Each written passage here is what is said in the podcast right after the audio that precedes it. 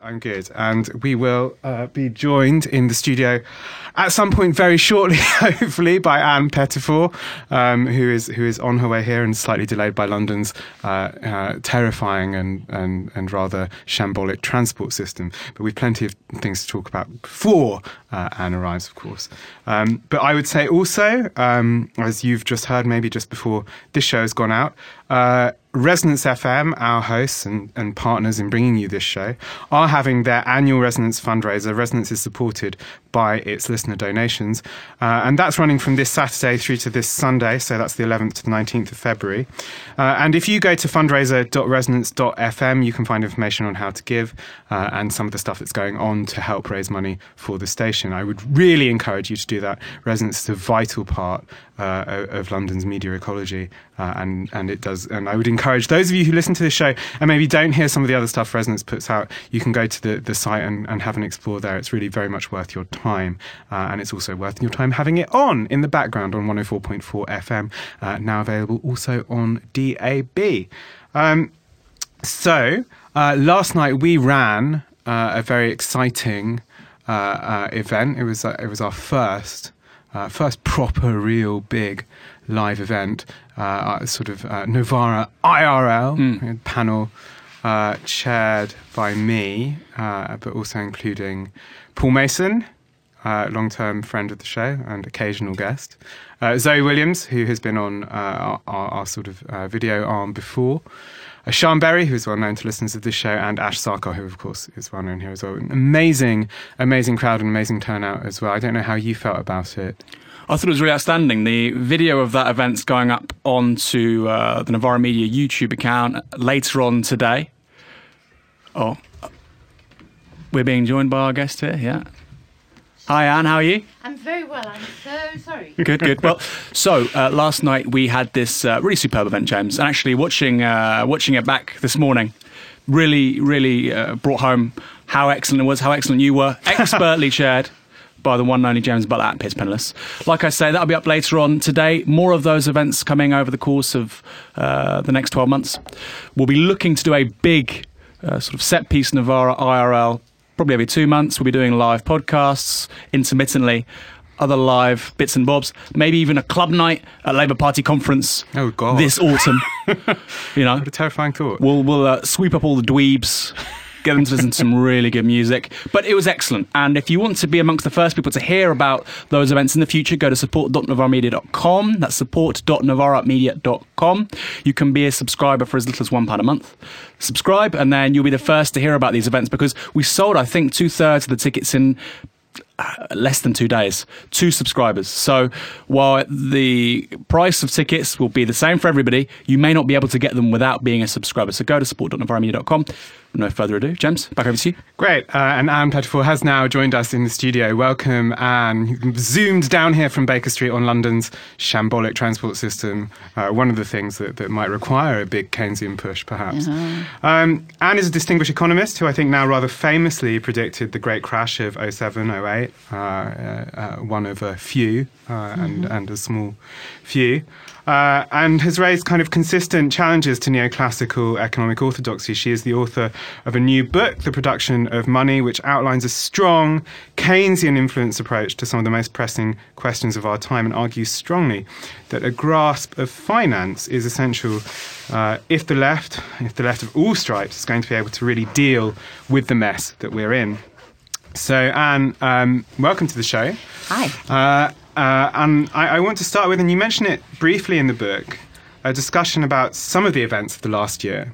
Uh, here in the UK, and we're heading down the road now to something that's kind of that's likely to be a kind of uh, epoch-defining event for us, certainly, yes. Uh, which is Brexit. Yes. And from the perspective of an economist, uh, especially one pretty sceptical about things like capital mobility, yeah, should we have seen it coming?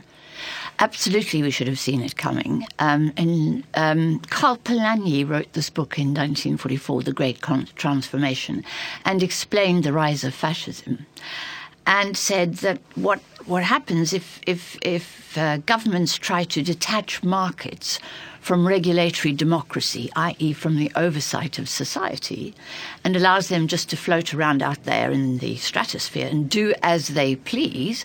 And of course, they then fool around and make a load of money and crash the system every so often and destroy the lives of thousands, if not millions, of people. And governments sit on their hands, essentially. So, what we're seeing in Britain is that that's what's happening here. Now, just uh, two weeks ago, there was a wonderful story in the Times about a little cafe, a little tea shop in a castle, Highgate, uh, Highcliffe Castle, I think it's called, in, in Dorset. And this little cafe, this little tea shop, tea room, I think they call them down there, um, has been run by uh, one person for the last 17 years. And all the locals know the tea room and they all like it and so on. Well, the council decided to put out to tender. So they tender it. And who wins the tender? But a $14 billion corporation, Aramark, which is based in Phil- Philadelphia and which owns prisons and canteens around the world. Now, you can imagine the chap that owns that tea shop is now out of business.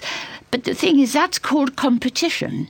That's like calling a fight between a minnow and a shark free competition. That ain't no competition. That is slaughter on a grand scale. And so that that gentleman, um, his name I think is Sean Kearney, is going to be one of those that Mrs. May defined as the left behind, or that we define as the left behind. And um, I don't think that either the Conservative government certainly not the Liberals, and also not Labour, really care much about the fact that big global corporations that can move money across borders effortlessly, whereas you and I, to cross a border, face barriers. You know, we may have free movement in Europe, but there are still barriers. You know, there's money. Can we afford to travel? Secondly, you know, there's emotional, cultural barriers. Can we speak the language, etc., etc. Money doesn't have any of those barriers. Money has an absolute advantage over the rest of us, and that's why it can fly in, gobble up a little tea room in, in Dorset, mm. and fly out. No doubt the next step will be to make the staff redundant, to modernise it, or whatever they call that process. Mm. And who knows, pretty soon the, the tea room will be, prove uh, unprofitable and it'll be closed, right? And then. Um, at least it won't just be unprofitable, it will not make the same capital gains that Aramark Corporation can make by gambling on on the international capital mm. markets. Mm. So its gain, its profits will be compa- compared to capital gains, and when you do that, there's just no chance any little tea room could win. Now, that in a microcosm is the story of what's happening to Britain. And of course, it's happening to our NHS, it's happened to our railways, it's happening to the nuclear power industry, etc., etc. And, and all the political parties are sitting on their hands. I just want to say one more thing. When you say the word Keynesian, everybody thinks tax and spend. And that's how his enemies defined Keynes, right? Keynes actually was far more radical. Let's face it, he was also an old fashioned capitalist and he was a member of the British establishment. No way. He, he, was, he was like Darwin. Yes, in the class war, I am on the side of the educated bourgeoisie, I think. Is, yes, is but the point is that Keynes he was like line. Darwin. He had yeah. these ideas, but he was terribly frightened of what it would do to his friends, you know, yeah, in, yeah, the, in the City of London, in, in the Bank of England, and in the Treasury. So but but his ideas were, in, you know, he was the one who argued for the, the, the euthanasia of the rentier, and for him, tax and spend um, was just you should never get to the position where you're actually having to use fiscal policy mm. because your your economy should be purring along nicely because you've managed financial and monetary policy. And it's precisely because he focused on money and capital mobility and so on that he's been his reputation has been ruptured and destroyed. You know, by by mm. you know, guess who? By the City of London and their friends.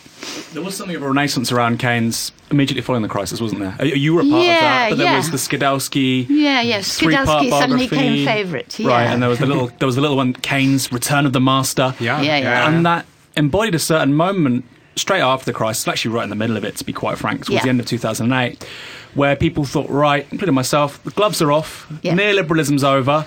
The yeah. choice now is sort of social democracy or something just arcane and unimaginable. Yeah. And that never happened. That moment never came to pass. No. And it was almost 10 years ago. Yeah. I mean, it feels like yesterday. God. You've been saying these things for a while. We've been saying these things for a while. So it's we, ten years it's, ago. It's fresh. Yeah. But yeah, I mean, the, the you know we see a crisis in the U.S. mortgage market ten years ago. It was the yes. spring summer of two thousand and seven. Yeah. Why wasn't that moment taken more seriously in the proposals of Keynes and some of the people who are arguing them, yourself, people like Skidelsky, why weren't they, ta- they taken more seriously by political and policy establishments? Because initially we saw huge amounts of stimuli come on, um, both fiscal and monetary. Uh, across the world, I mean, South Korea was investing huge amounts of money in renewables and all kinds of new economy stuff. Gordon Brown seemed to be ebbing towards that direction, mm. policy wise. So, what were the constraints there? Why didn't that come to pass? Because it seemed like a, a, sensible, if not the right, uh, response to what was at the time a, a, financial crisis, and which has since become a fiscal crisis, a crisis of production, and it's an ongoing financial a depression crisis. almost. Yeah, yeah. So two things: one, the left, and by that I mean the left across the board, had no idea what had happened. Right? If in your uh, analytical model, and that applies not just to the left, by the way, to the economists as well. Economists don't include money, banks, or debt in their models and they don't teach money, banks, or debt in their curricula, right? So if you have a complete blind spot for what the finance sector is doing, then you don't see it when it crashes and you have no answer to what to do when they fall down, basically. And that, I think, is at the core of the response. So, but on the left, there was just shock horror, but we've, we've never discussed the finance sector. We don't know what capital, what's capital, capital mobility is something evil, isn't it? Uh, don't we believe in globalization? We're all in favor of globalization. It means the internet. It means being kind to strangers. It means traveling abroad, you know. So, well, we can't do anything about globalization. Mm. So we have this because we've bought into and we've sold out our base, um, and this applies particularly to the social democratic parties, we're all bought into the finance story. Mm. Okay, you can't manage without the City of London. So that's number one. And Alistair Darling, by the way, kind of eased up straight away with some crazy fiscal stimulus, like, for example, selling off second-hand cars, mm. um, which was, you know, environmentally deeply unsound and, and screwed up the, the second-hand Wasn't car there market. a certain amount of money as well when you bought a new car in 2009? Yeah, there was some. Yes, Mandelson's that's right. You brainchild, right? About, yeah, so you, you, like two, to, you get two grand off if you buy a new car. Yeah, no, crazy stuff. You know, taxpayers paying for people who could afford to buy a new car, Yeah. buying a new car. Yeah. But uh, so the, the, the stimulus was actually tiny, and that's because the Treasury is so deeply, deeply orthodox. They were terrified of any kind. Now, the thing is, with the slump, immediately government debt rises. Why? Because immediately fa- the private sector fails. Businesses go bust, people lose their jobs, they don't pay taxes, and immediately the, the debt goes up. And immediately the left panics. Oh my God, the debt has gone up. Not, oh my God, the financial system has crashed the whole economy, and let's do something about this thing, this railway, the steamroller that keeps coming and crashing our economy. We didn't even look at the steamroller. Instead, we looked at the bodies on the ground, you know, run off by, um, sorry about that, you know, run off by the crisis and worry about that. So it's about a perspective that we didn't have. Secondly, it is true there was a massive stimulus, and it was mainly from China. China Yeah. saved the world. Yeah. In the same way that, that Japan had saved the world in 1989 when uh, there was a very big, the biggest stock market crash ever. Um, so China saves the world, starts to spend like crazy, and. Um, and, and revs up her whole economy, which is good for the rest of the world, and this begins to get things going again. But the Good for Australia. It's good for resource it was fantastic for, Australia Yeah. and so on. You Yeah. know, so all of the economies around China did quite well, but Yeah. so did the rest of the world. Actually, she really did help. China did help to pull things up, but um, the the dogmatism and the ideology embedded in the IMF, the World Bank, the OECD, uh, and every treasury, Western treasury in the world meant oh my God, the, the debt has risen and we can't, we can't spend any more money. Now, when the private sector collapses, automatically, almost as a sort of automatic reaction, the public sector rises. What the public, the government has to do then, because the private sector cannot do it, is to pump money into the system, to start spending, to create jobs, which then generate income and taxes. But above all else, believe it or not, that helps the private sector. Okay. Instead, we left the big hole in the economy and we said to the private sector, fix yourselves. And the private sector can't. Even today, um, mortgage lending, for example, is 50 cent, 50% below what it was before the crisis. That means ordinary people ain't going out and taking out mortgages in reality in the way they were before. Now, before the crisis, they were being a bit crazy. But, But the base rate of lending is so low as well. That's remarkable, isn't it? yeah, and that means that people are nervous. They don't want to take risk. And if and the, the really other bizarre thing that happened after the crisis was that we invented banks for the purpose of lending into the real economy. That's all what banks are for, right? The banks bankrupted themselves through their own speculation because Glass-Steagall allowed them to go crazy and go gambling, and we just sat back and allowed that to happen because you know, it after all, was Bill Clinton's idea and Larry Summers' idea, and Larry Summers, after all, is one a big shot economist. You know, This is just to say for our listeners, Yes. Glass-Steagall was the act uh, brought in after the Depression to prevent uh, banks from. They had to separate commercial. They had to separate their retail Yeah. businesses of dealing with your accounts from their speculation business, basically, Yeah. their gambling business. And, and, and Bill Clinton and Larry Summers said, no, that's not a good idea. Let's merge the two things because the banks had lobbied them, right? Now, the left didn't even know, I think, that that had happened. The left, the Democrats didn't really know that had happened and didn't even care. You know, after all, that means I can get a credit card. That means I can travel. You know, everything's hunky dory. And I can go shopping and buy handbags for £11,000 a time. Quick question: Why are politicians so illiterate around this stuff? So in 2000, like we go back to 2007 again, there was this immediate response. I thought I was actually overwhelmed at how sort of discreet and insulated it was as an idea. They they realised the state very quickly would have to play a bigger role Yeah. I mean, and it, that was emblematic of that was you know ridiculous policies like here's two grand to buy a new Range Rover or something. Yeah. And Which boosted the foreign car market. fantastic, yeah. I mean, yeah. Well, we, we we can talk about that later. Yeah. But all that obviously has an overhead. You're putting huge amounts of liquidity into banks. You're going to make new investments into the economy. That will mean, if you really mean that, government debt will go up, deficits will go up. Yeah. But within literally six months, centre left politicians who one minute were saying, "Yeah, we need a stimulus." Were saying, "Oh no, we can't put money into you know Sheffield Forgemasters glass." No, Or- exactly. oh, they were like panicking. Yeah, we were to blame for the crisis. Now, what I want to know is these are intelligent people. They went to top universities. They're holders of public office. Yeah. Not just in Britain Yeah. actually pretty much across the developed world, the, Yeah. all advanced economies, the exception arguably of the United States. Yeah. Tesla and SpaceX wouldn't exist without you know government intervention, Nor federal would loans. Apple, because you know Steve Jobs. Steve Jobs stole all of the software from the mil- American military, financed by American taxpayers. Microsoft as well, right? I think its early contracts with government. I'm not so sure their stuff is so bad. I wouldn't attribute it to the American military. yeah, that's not a good move. But yeah, so quick question, really, Yeah. uh, and it doesn't need, doesn't need a long answer. Why were the political not even establishments, MPs in the Labour Party, in the Democratic Party, in the German SPD, why were they so illiterate in that bridge between yes, we need a stimulus, and then following through and having the, the leadership to say Yeah. we will temporarily need increased deficits and debt will go up. Yeah. Well, because the right are just smarter than, than the left, that's all. The right have turned government debt into a demon. They've turned governments into evil, you know, uh, troublemakers, really. And so government is evil and private is good. And even when cri- private is on its knees and crashed and destroyed, it's still good, and government still must not touch. And I have to say, so that's on the one hand, you know, what both the left and the right, in a sense, have bought on into. You know, the Labour Party also privatised large, large swathes of the public sector. So let's not mess around here. Everybody was bought into this.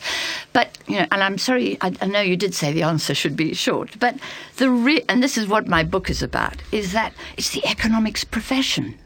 You know, the economics profession spends its time sort of managing the minute, tiny, sort of minor issues here on the ground. How many people are there in a firm? You know, what likelihood have they got? Blah, mm. blah. And so we focus on the micro and we don't focus on the macro. Now, that. I don't think that's accidental. I think that is ideological. But then when we suddenly have a macro crisis, we draw conclusions from the household budget, from Mrs. Jones's budget, to how the government should operate. In other words, we use microeconomic reasoning to come to macroeconomic mm. conclusions. Now, that's what Wolfgang Sch- Schäuble is doing right now as he punishes Greece, as he insists on austerity across the whole, as he brings down the whole Eurozone project. It's based on household budget economics, right? And who teaches household budget economics? The economics profession. So my book is fundamentally a massive attack on the economics profession. And there's a lovely quote in it from a guy called Satyajit Das, who's a good old bad, big uh, capital markets trader. And he's got a little quote in the book, uh, and he says, "You know, finances is, is really not understood by by most people working in the markets, and those in regulators and officials understand it even less." And why might that be? He says, Well, he says, it might be like the wolf in the fairy tale, all the better to fleece you with. now, I, I have this and it is a conspiracy theory. I have to admit to one, although I don't believe in conspiracy theories. I have this idea that the economics profession's done a deal with the finance sector. You do as you please. We promise to ignore you, right? We're not going to teach money, banks, and debt, and you go out into the world and screw up the world, and we, and then we'll stand aside when the Queen approaches us and asks, "Why didn't you see this coming?" And we'll say, "Oh, nothing to do with me, Gov. It's that it's that pole dancer in Florida who insisted on borrowing and taking out five mortgages, and because Goldman Sachs flogged." Her five mortgages at 15%, which she was never, ever going to repay. That's it's her fault. Nothing mm, to do with mm. me, the economist.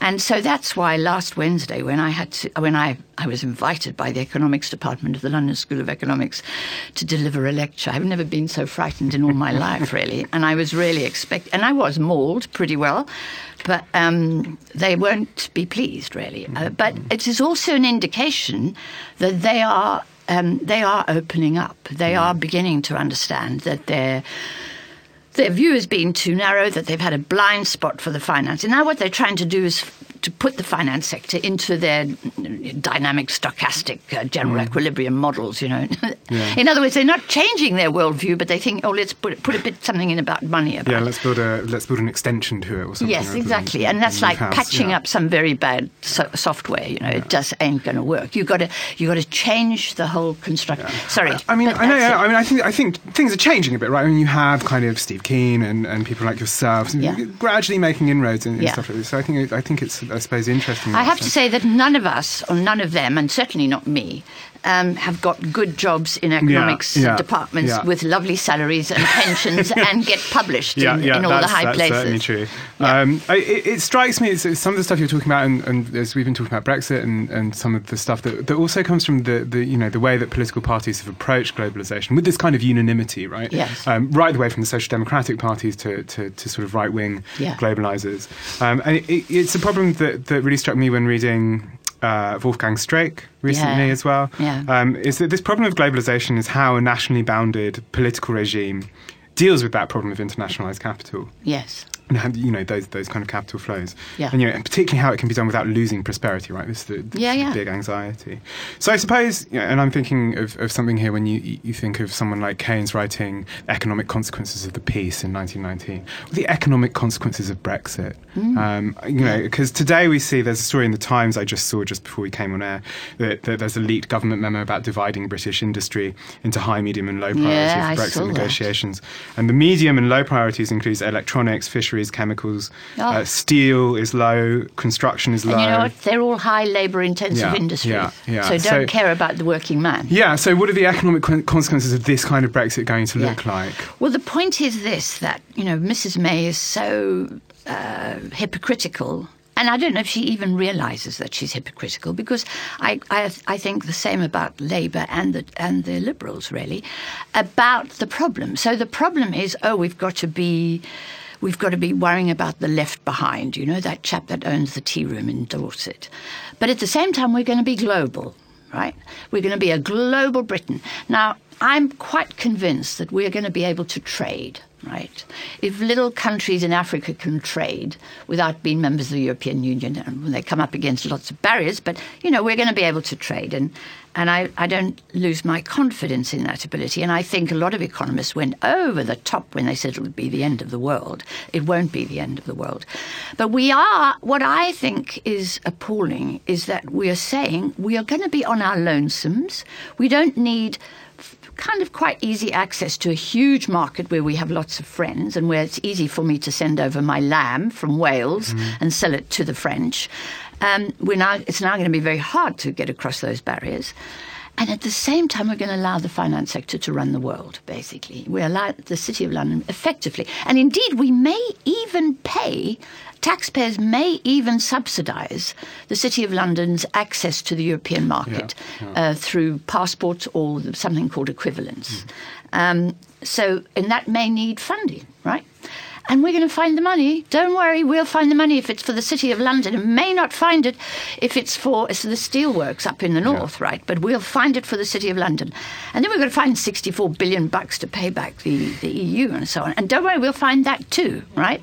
So when it comes to the crunch, we never ever run out of money because we are a government and we have a central bank. We're not a household that you know has to go and earn the money every month and wait for it to come at the end of the month. We have a bank that effectively uh, generates the finance. Um, that the government needs, not that the economy needs, that the government needs, and that the banks need, and that's another point. I want to make a distinction Yeah. between those two.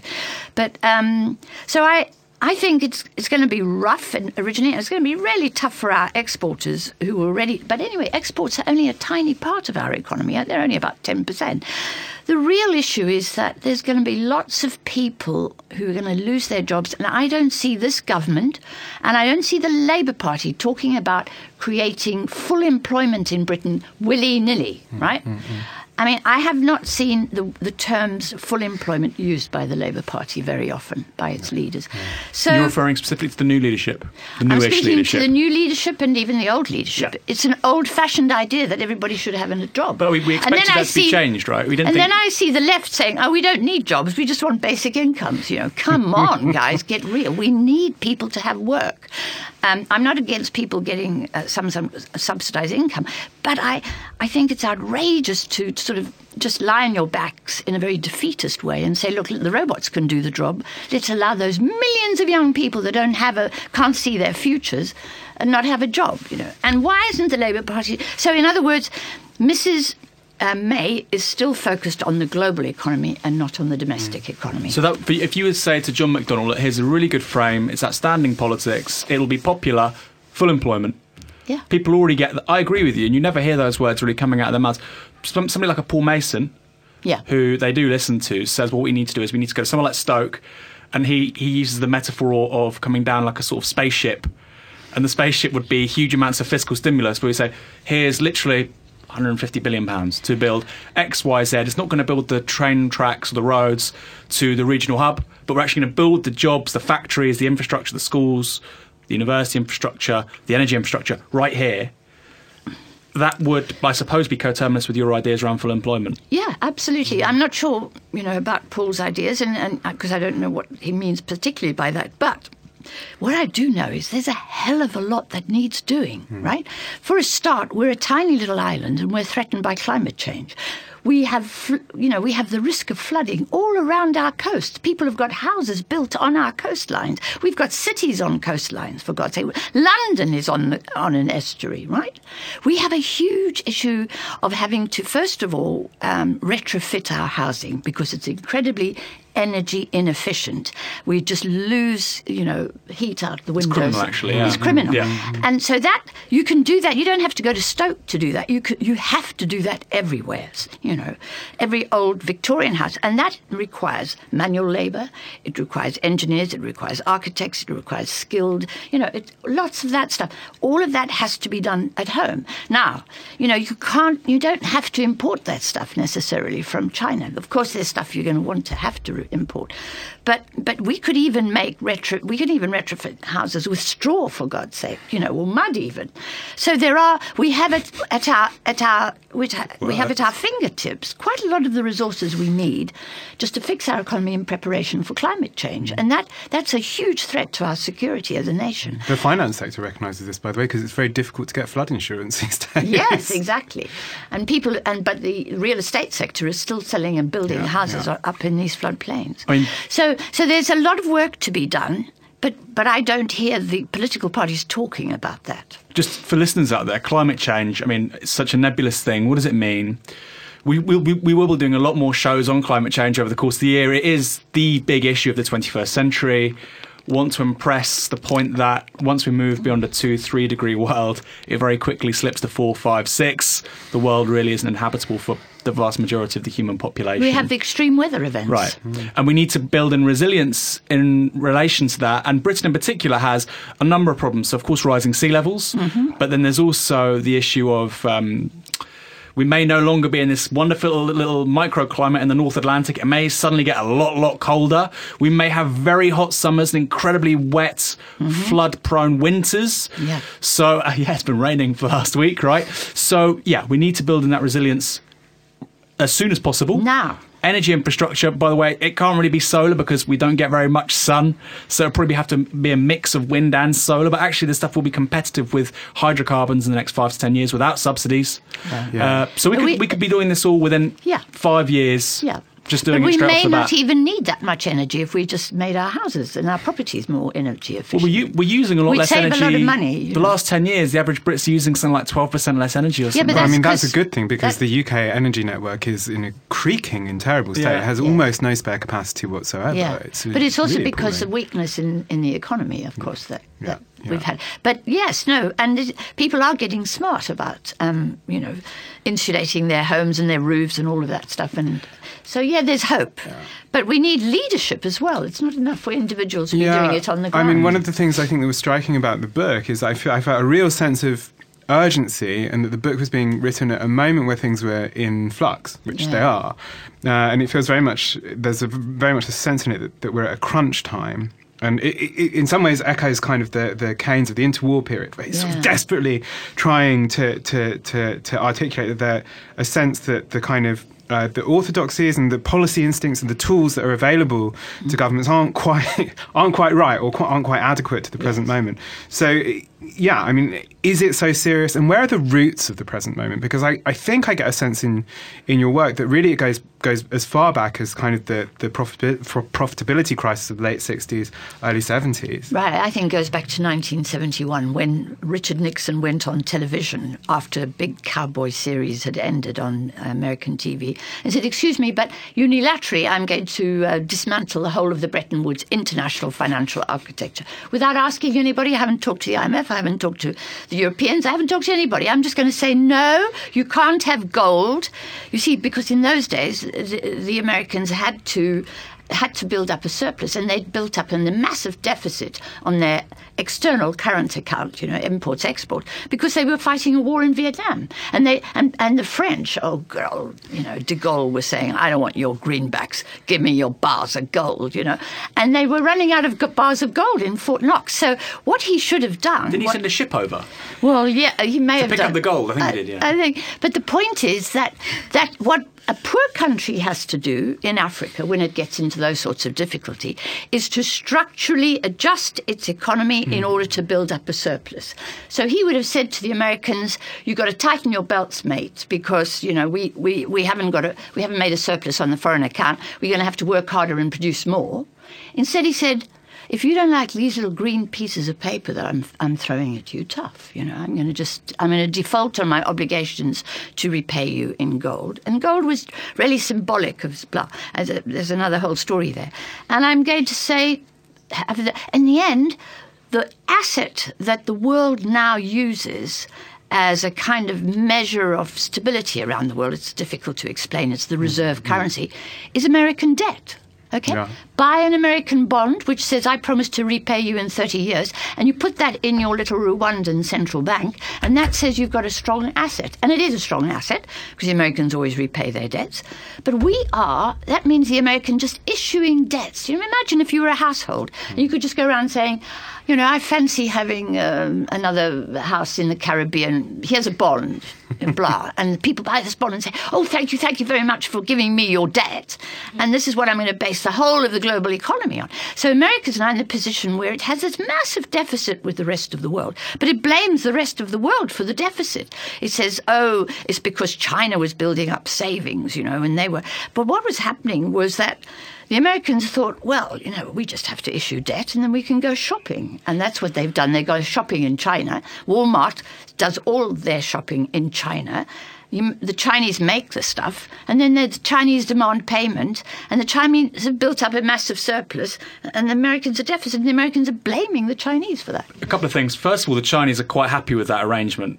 In for a, the in a sense. moment, for the moment, they're having to change tune. Yeah. And then secondly, I mean, Donald Trump does say things which are true, which Yes. are correct. So Yes. he's said that America is suffering because the Germans have an undervalued currency which helps their exporters, which is the euro. Yeah. That's true. Yeah. The Chinese have undervalued their currency. Yeah. That's true. So these Yeah. are the two exporting powerhouses, uh, aside Yeah. from Japan, Yes. which America is, America is competing with for Yeah. uh, market share Yes. In a whole range of industries, and Yes. they can't compete as well as they'd like to because of these undervalued currencies. Yeah. So where does that fit in? Because the Germans and the Well, Chinese to- aren't, aren't Yeah. you know, innocent No, here either. No, I just also want to say that you know don't think the Americans don't fiddle with their their currency either, you know, and and so on. So. Um, yeah. Now the thing about Germany is that Germany has worked out a really skillful scheme whereby she can place the blame for the value of the currency on the Greeks. Yeah. Right. It's nothing to do with me, says uh, Mr. Schäuble, but the structure of the EC of the eurozone and the ECB is what has made it uh, weak. And Germany doesn't think she has to compensate or accept any adjustment herself in order to benefit from the Greek valuation of the currency. So that's what's really wicked about the way the Germans say this is nothing to do with me.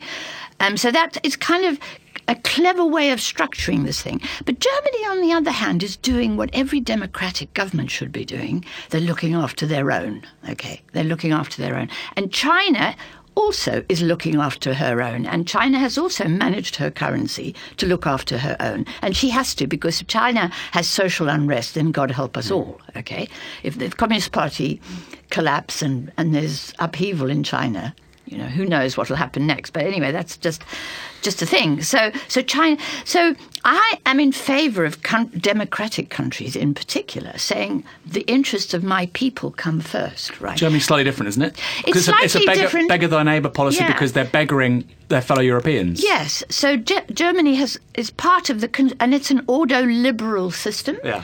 And I have to say we are complicit too, because we effectively drafted the Maastricht Yeah. Treaty. It was British civil servants that designed the euro, okay, and said the euro had to be detached from any government and not accountable to anybody, and we had to have a central bank that could just Hayekian central yes, bank. it's totally Hayekian, and and you know it all started in Anglo-American economies. So don't let's be too holier than thou, really. But the fact is, the Germans are benefiting massively from it, and they just have a blind spot. They can't see this, or if they can. They, all they care about is winning the next election. Now, for me, and this is a key issue about why globalization is wrong, which is that you cannot have markets that are detached from society. You know, we've had markets for 5,000 years. But they've been being embedded in societies. They've worked for us. You know, the market trader hasn't been able to cheat on whether he's selling a pint of beer or a yard of cloth. Some society has kept an eye on that, right? He hasn't been able to fool around with his stall and all that kind of thing, and he could only sell in certain places. We've done this because we manage this wonderful thing called a market in the interests of society, right? And we've always regulated markets. Now under globalization, markets are, de- are self-regulating. They look after themselves. You know, it's a really, it's a really awful ideology in my view, and it goes back, you know, to laissez-faire and to the idea that you shouldn't interfere in the markets. Um, because you know markets know best and all that nonsense, and it goes back to a story told before by a guy called Townsend who wrote before Malthus, who said, you know, he told the story of how they'd put goats and dogs on an island, the Ferdinand Islands, and of course there was scarce amount of food. Okay, so the goats and the dogs kind of fought like cats and dogs and killed each other and beat each other up, and eventually they came to some state of equilibrium. In which they kind of worked out who gets what on that island. So he says that's how we should run the economy, right? We don't need governments to interfere. You know, let the let the dogs and the goats fight to the death. Now we're allowing markets to fight to the death on their own there, except when they get into trouble, then of course taxpayers have to bail them out. But you know, and, and they are fighting to the death, and, and they're destroying economies, and we're saying nothing to do with. I, I'm ranting and raving. You better you So I want, to, shut I, want me to, up. I want to ask a question.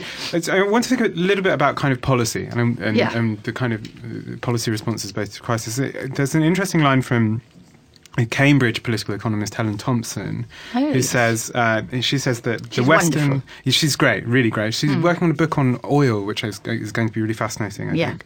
And she says the Western economic and political world that was in place before 2008 no longer exists and is not coming back. Um, and she goes, you know, this is an article that, that she wrote for for uh, SPERI Sheffield Political Right. Economy Yeah. uh, Research uh, Institute. Uh, and she she goes on to outline kind of the, the, the US debt, uh, which is something 60 trillion in total, Yeah. um, consumer credit growth, but in particular kind of targets the absorption of, of policymakers into in you know the, transfixed by kind of money markets by, by financial markets, uh, and and then talks about kind of the, the role of policies like quantitative easing and, and zero interest rate policy in in these being the kind of immediate and instinctive responses of policymakers to the the kind of 2008 Yeah. crisis, um, and and yet these have trans these are transforming those markets, uh, and they're do- it's doing strange things, and, and the situation we're in now doesn't look like that those can be repeated. So I guess my question you outline you, you talk a bit about kind of say the revival of a, a, an old Keynesian proposal in the book, but I wonder what you think the the you know. So I, I suppose it's a two part question really. If there is another crisis coming down the road, which I think there probably is, um, what policy tools are left to deal with it? Well, there's virtually no monetary policy tools. And you need to know that, that the central banks in total around the world, the ECB, the Japanese bank, and the Brits, um, not the Americans, are at the moment pumping out $500 billion every three months. And that is not going into the real economy because QE is not money in the sense that you and I know it. It's going into the finance sector. And effectively, what it does is it cleans up their balance sheets for them. And it's like, it's like giving them an overdraft, really. It's not money. Uh, they can't spend it. Or they can spend it, of course, because when, you're, when you, cl- you know, clear your overdraft, then you're able to go out and spend some more. But it's still an overdraft. You owe the bank and you have to go.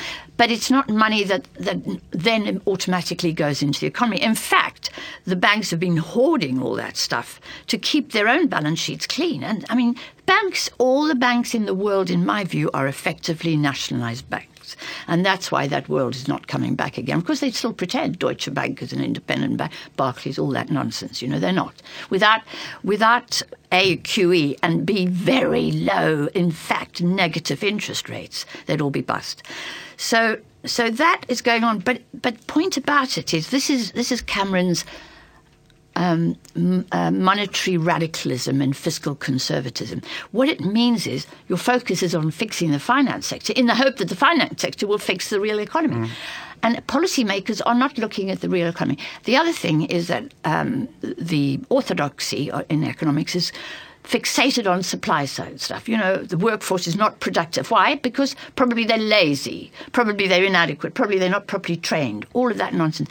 The reason why the workforce is unproductive is because we've had collapses in investment, we've had collapses in training and skills and modernizing the workforce, and naturally the workforce is, and furthermore, we've decided that we don't want full time paid, paid employees anymore, right? Mr. Osborne is very proud of the fact that he created more part time workers and more zero hour contract hours workers and more self employed workers than anybody in the whole world. And he sees this as a huge achievement, right? Now, what that means is your focus and your resources are all going into the, this finance sector, which is still bust, and demand at home. And by demand, we mean people don't want to apply for mortgages. They, they're going shopping, but they're buying cheap stuff from China whose prices are falling. They, they're not, you know, they're not using much energy. The whole thing is still collapsed, is still flat, not just here, but in Europe and in the United States, which is why we've had deflation. You know, the money hmm. supply has shrunk. And by the way, it's the private banks that create the money supply, not the central bank.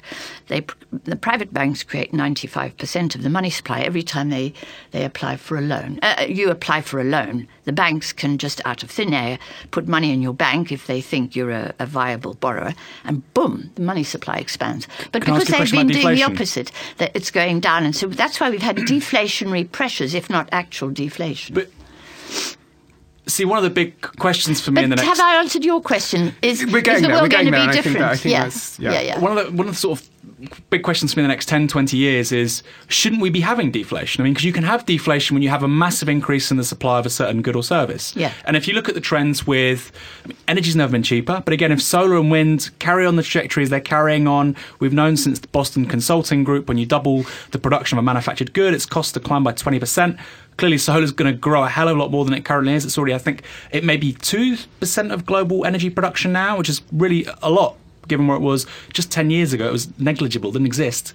Um, given what should happen with the price of energy, given what's happening with computational power, data storage, bandwidth, all of these, the costs of all of these things have plummeted. Mm-hmm. Now, that has consequences in the real economy because increasingly the value of a car is the information, the computational power of the, com- the car as opposed to the, the engine. Yeah. So, A, deflation should be happening, shouldn't it?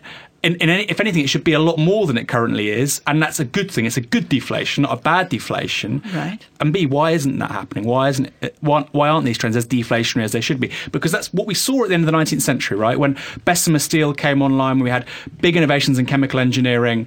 All of a sudden, prices dropped, and we had a sort of deflation, very competitive in a lot of markets, a lot of industries. Yeah. That's not been repeated this time around because of politics, but uh, is that deflation of huge expansion in supply just not going to happen? And if not, why not? Can I ask you, have you got a mortgage? I have not got a mortgage. Of course Have not. you got have you got a loan? I have a student loan. Have you've got a student loan? Of course, right? yeah. What's the interest rate on your loan?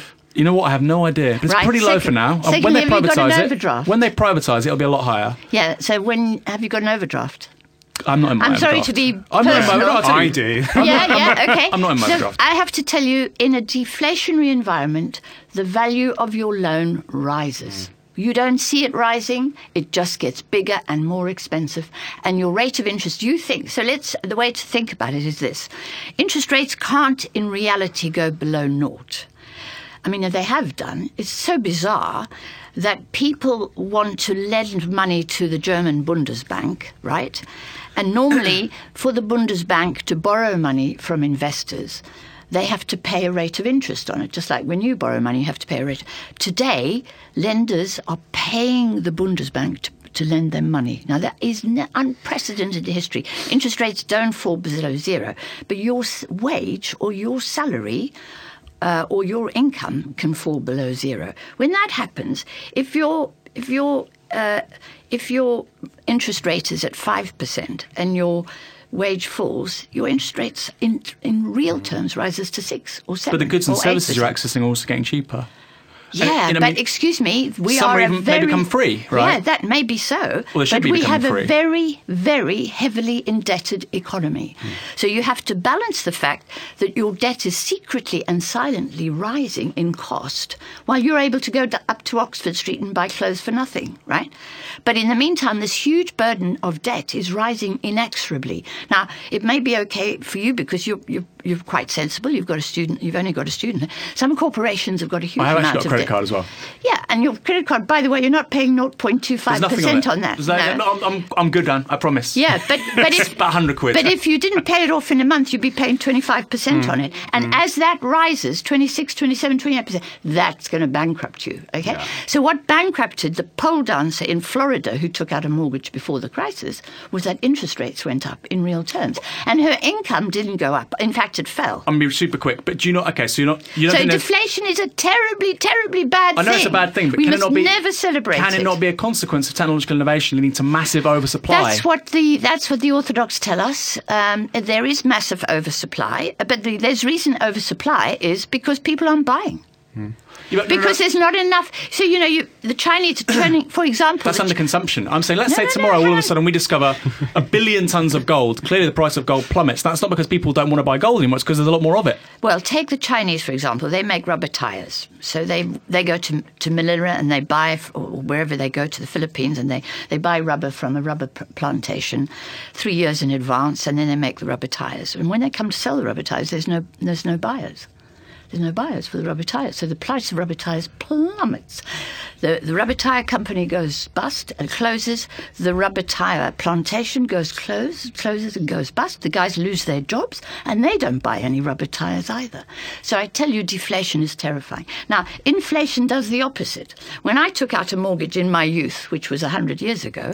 Um, you know, the bank manager called me in, and I took out. We took out this mortgage. We had very quite precarious living, but my husband was an academic, and we promised, for example, that we would stay married forever, we didn't. But anyway, um, and on the basis of that, he gave us a mortgage. But then we had inflation. And so my mortgage fell in real terms. And by the time I came to repay the mortgage, I was paying less than I'd actually borrowed. Now, the City of London hates inflation with a, with a hatred that you would not Right. believe, okay? So they want deflationary policies because it increases the price of their asset, which is debt. Never mind rubber tires and all this fancy gear that you like.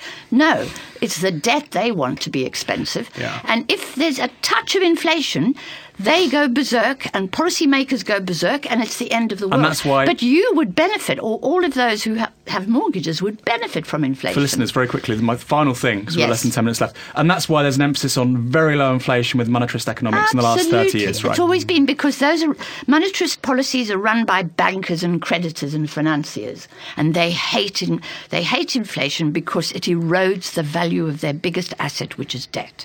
So I don't want to hear anyone on the left saying let's celebrate deflation. I'm just saying there's two kinds, but James, Let's. Let, I want to. I want to talk a little. yeah. I want to talk a little about capitalism. Capitalism, Um, right? So one of the, the underlying assumptions I think of your work is that capitalism can be tamed, and you talk of echoing Keynes, you know, uh, Yeah. of finance. Subordinated to become yeah, servants. yeah, yeah. Finance is the useful servant rather than the stupid master. Yeah. Um, and the assumption is, I suppose, that the kind of taming that happened in the 20th century is repeatable. I wonder if that relies on kind of the, the underlying structures being the same.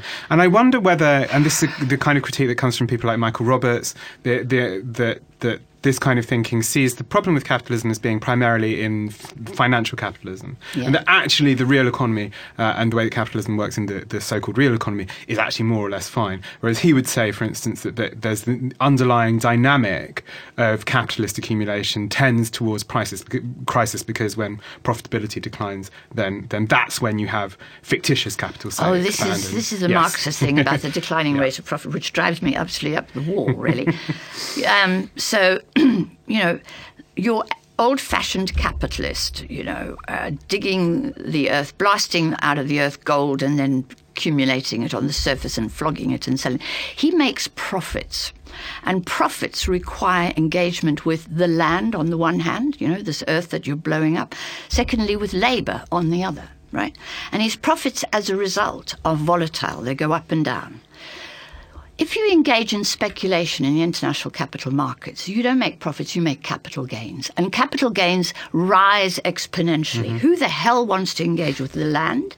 And who the hell wants to engage with labor when you cannot even dirty your hands and make loads of bucks effortlessly? That's what's so wrong mm. about what the finance It doesn't do anything. Really, And this is why you argue that there's a possible alliance between, say, capitalists who operate within the real economy and forces of labour. That's what I think. I think you know the your old Sort of cross-class collaborate, yeah. And and then all my Marxist friends say to me, no, you can't put it because they've all been financialized. You know, Tes- Tesco's is a bank, Mm, actually Tesco's has just messed up its banking. But so there is true that they have been heavily funded, and they all think, what the hell am I doing, digging up the land and employing labour when I could be fooling around in international capital markets and securitizing and all that nonsense and make loads of dosh.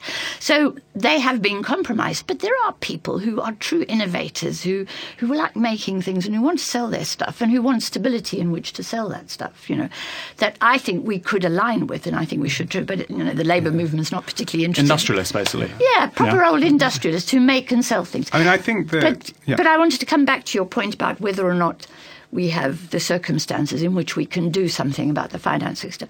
You know, the thing that happened in, in, in the crisis of the 20s and the 30s was that we had leadership in the form of Frank Roosevelt, Franklin D. Roosevelt. The first, the, on the Monday of the, the day after he was inaugurated, he closed down the banks. And the international financial crowd had said to him, Will you please come to a conference and let's discuss how we can restore the gold standard? And he more or less said to them, Go and jump in the lake or something worse. And that was devastating for the finance sector because that took the US out of everything, right? And he said he was going to put the bankers back in their box, and he did. Um, and it, it worked for a while. I mean, he was all muddled up and, and he had a bit of austerity in 1937. The whole thing went backwards, and then he went back up and, and stimulated, and things were going really well, which is why millions and millions of people came to his funeral because he gave so many, so much hope to job to people with jobs and stuff. But really, what took us to the possibility of restructuring the economy was a devastating hmm. world war, you know. And only then was the finance sector really tamed. And what I love about the Bretton Woods Conference, Ed Conway, who's the economist on Sky News, has written a wonderful book about the Bretton Woods Conference. And he said there wasn't a single banker present. Roosevelt would not allow the bank. Actually, that's not true. He had a mate who was a Chicago banker who was allowed to come and watch. But the only people that were there were economists, and they were from all over the world. And basically, they kept the finance sector out of the picture and they constructed an architecture which subordinated finance which brought offshore capital back onshore and which restored stability. And that period, 45 to 71, is known in economics, even by the orthodox, as the golden age of mm. economics. But it takes a world war. Can I respond to that very, very, very quickly? Yeah. So we know that the growth between 45, 71, unprecedented, doesn't happen before or after, record low unemployment, record growth gains, record productivity gains. Productivity gains correspond more or less to wage increases for everyone. We've had productivity gains aligned with wage increases since 2000, but to the top 1%. However, However, yes, the base of that is a, a, a policy infrastructure. In addition to that, however, we have urbanization. We have historically uh, cheap hydrocarbons. We have a level of supply side technological catch up where yeah. the factory apparatus of the United States can be replicated in Italy and Japan. Yeah. We have women coming onto the labour market. Now, these are three or four one off factors, which means that that period can never be repeated. I could completely agree with that. Okay. You know, we have a whole range of new challenges and problems, and I have every confidence that we're clever and witty enough to do to deal with them. And they're not at all the challenges that they faced. They faced huge. They had destroyed their infrastructure. Mm. Okay, we had 250 percent of uh, debt, 250% of British GDP. We had nothing and we had huge foreign debts. They had huge problems, but and our problems are going to be different, right? But we cannot address our problems and all of these because there are new things that happen, you know, aside from women coming to work. And we cannot address any of them until we can get the financial system to help us to finance all the activities that we need to save the future of humanity, essentially. Yeah, so we've got, uh, I think, two minutes left, one minute left. Um, and I suppose maybe there, there, are two documents I think from Keynes which are, are really inspiring to me. You know that, that, are really surprising even. Yes. One is economic possibilities for our grandchildren, and the other is a, a, a BBC address that you quote at the end of the book in 1942, yeah. middle of the Second World War. Uh, and it's it's uh, you know get, gets called anything we can actually do we can afford. Yes. And he says, why should we not add in every substantial city the dignity of an ancient university or a European capital, an ample theatre, a concert hall, a dance hall, a gallery, cafes, and so forth. Assuredly, we can do this and much more. Anything we can actually do, we can afford. Yeah. Um, and I think that's probably a good note on which to leave it uh, and yes. say, yeah. you know, perhaps actually we can be optimistic. And if people read my book, then they'll be able to see how we can do it. Ann Pettifor, thank you very much for joining us this week. This has been Novara FM on Resonance 104.4 FM. We'll see you same time, same place next week. Bye. Novara FM is brought to you by Novara Media. To find out more about our work, head to novaramedia.com. If you've particularly enjoyed this podcast and would encourage others to listen to it, why not head to iTunes and, as well as subscribing to the show, leave a review. For regular updates, follow us on Facebook, Twitter, and YouTube. Novara Media Media for a different politics.